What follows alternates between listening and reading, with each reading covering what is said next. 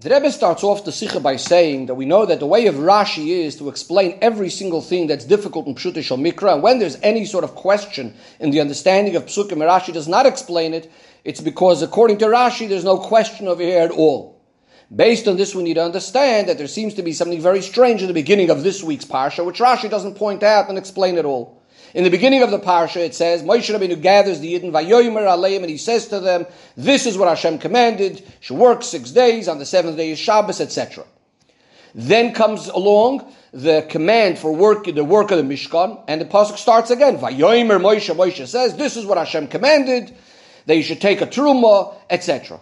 So twice we have the Moshe Rabbeinu is speaking to the Yidden, and and also that he's speaking to all of the Yidden. The question is, why is this divided into two separate statements? Why isn't it just all included together? The Moshe Rabbeinu gathers the Yidden, and he tells them, this is what Hashem said, you should keep Shabbos as well as the work of the Mishkan. Specifically, the Rebbe says, the Rashi himself tells us that the reason why Shabbos is mentioned over here is to tell us that the work of the Mishkan does not push off Shabbos. In other words, the idea of Shabbos is only coming over here as a detail in the work of the Mishkan. So that makes the question even stronger. Why divide it into two separate statements? The Rebbe also says we need to understand why is it that regarding Shabbos, the expression is that this is what Hashem commanded La to do. Seemingly these are unnecessary words. It could have just said this is what Hashem commanded, six days you should work, etc. And especially the Rebbe says that we're not even talking over here about the positive keeping of Shabbos, of going ahead in an active way doing something, rather that we should hold ourselves back from doing work, which is a negative. So if that's the case, seemingly the word la doesn't fit at all over here. Especially the Rebbe says, since right afterwards we're speaking about the Mishkan, which is an active thing, what we need to do, and there it doesn't even use this expression la If anything, it should have been the other way around. Another thing that Rebbe says we need to understand, based on what we just said, that the whole idea of mentioning Shabbos is to notify us that we shouldn't be doing the work of the Mishkan on Shabbos. So seemingly we should have first been speaking about the Mishkan and then add the detail that it doesn't push off Shabbos. Especially the Rebbe says that when we look in the Psukim, in the earlier Parshas, we see that the way the Abishter commanded Moshe Rabbeinu about this is that he first actually tells him about the Mishkan, and then it says, Ah, but you have to keep Shabbos, and as Rashi explains over there, that you shouldn't take make light of the inyan of Shabbos just because you're so excited about building the Mishkan. Nevertheless, you have to make sure not to do it on Shabbos. So the Rebbe says the explanation in all of this is when Moshe Rabbeinu is telling them over here about keeping Shabbos, he's not only telling them about this mitzvah which he was just told by the Abishter that Mishkan shouldn't be that Mishkan shouldn't be built on Shabbos and Shabbos shouldn't be pushed off on it through it. Rather, he's going back to the original mitzvah that was told to them in the Aseres Hadibros and this is actually what he's trying to emphasize to them that this is a mitzvah you were told already in the Aseret Hadibres. And with this, he's going to explain why it is that Shabbos doesn't get pushed off because of the Mishkan. In order to explain this, the Rebbe elaborates on the various different special things about the Aseret Hadibres. Number one, the pasuk says "Vayidaber lekimus kol advarim oelu," which Rashi explains as meaning that the Eibushter said all the Aseres Hadibros in one dibur all together. So the Yidden heard all of the Aseres Hadibris, including Shabbos, from the Abishta directly. Furthermore, even when it's repeated a second time, and the Yidden only hear Anoichi v'lo and Moshe Rabbeinu is the one that tells them the rest of the Dibros. Nevertheless, we understand there's something still special about these Aseres HaDibros, because Moshe Rabbeinu is explaining to them something that they all heard directly from the Abishter. And again, B'dibur Echad was said in that special way of all being said as one.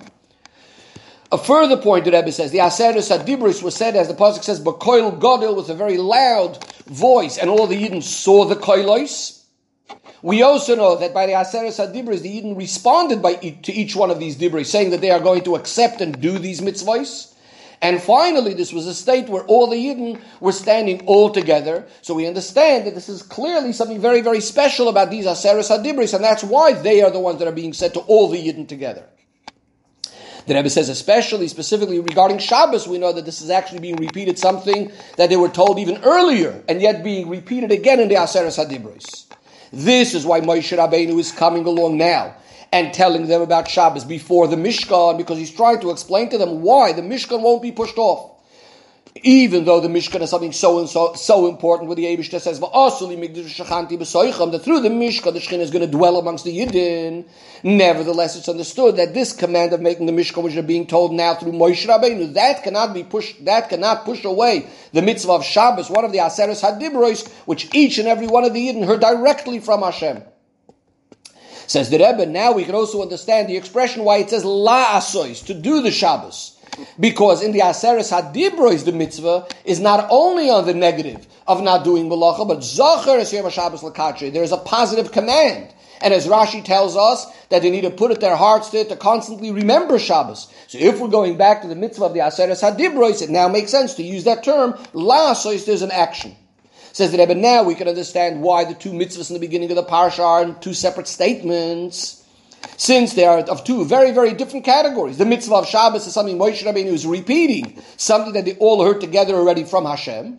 Whereas the malach of the Mishkan, this is something that Moshe himself heard from Hashem, and he's giving this over to Bnei Yisrael, and that's why, because they are two separate types of mitzvahs, he the Torah divides them into two separate statements. We can now also understand why Moshe Rabbeinu is prefacing the mitzvah of Shabbos before the Mishkan, even though Shabbos is only a detail in this case of Meleches HaMishkan. Because in addition to the fact that this is the order how the Yidden heard it from Hashem, because they first heard the Aseres HaDibrois, but he's also trying to hint to them about the special quality and the special chashivus of Shabbos, that it comes before, before it's higher, in other words, than Meleches HaMishkan, and that's why Shabbos doesn't get pushed off, even though the Mishkan is something so and so important. The Rebbe finishes off with that even though the mitzvah and this warning of not doing Malach on Shabbos is only a detail in the Melechas HaMishkan. Nevertheless, Moshe Rabbeinu makes it as something so important that he makes a separate statement out of it. And he repeats something that was in Aseres HaDibros, that they heard from Hashem himself. And furthermore, the Pasuk seems to be implying Vayakhel Moshe, that he's specifically gathering them for this purpose of Shabbos. And then he adds another point about the Truma. It sounds like the main point was about the warning of Shabbos.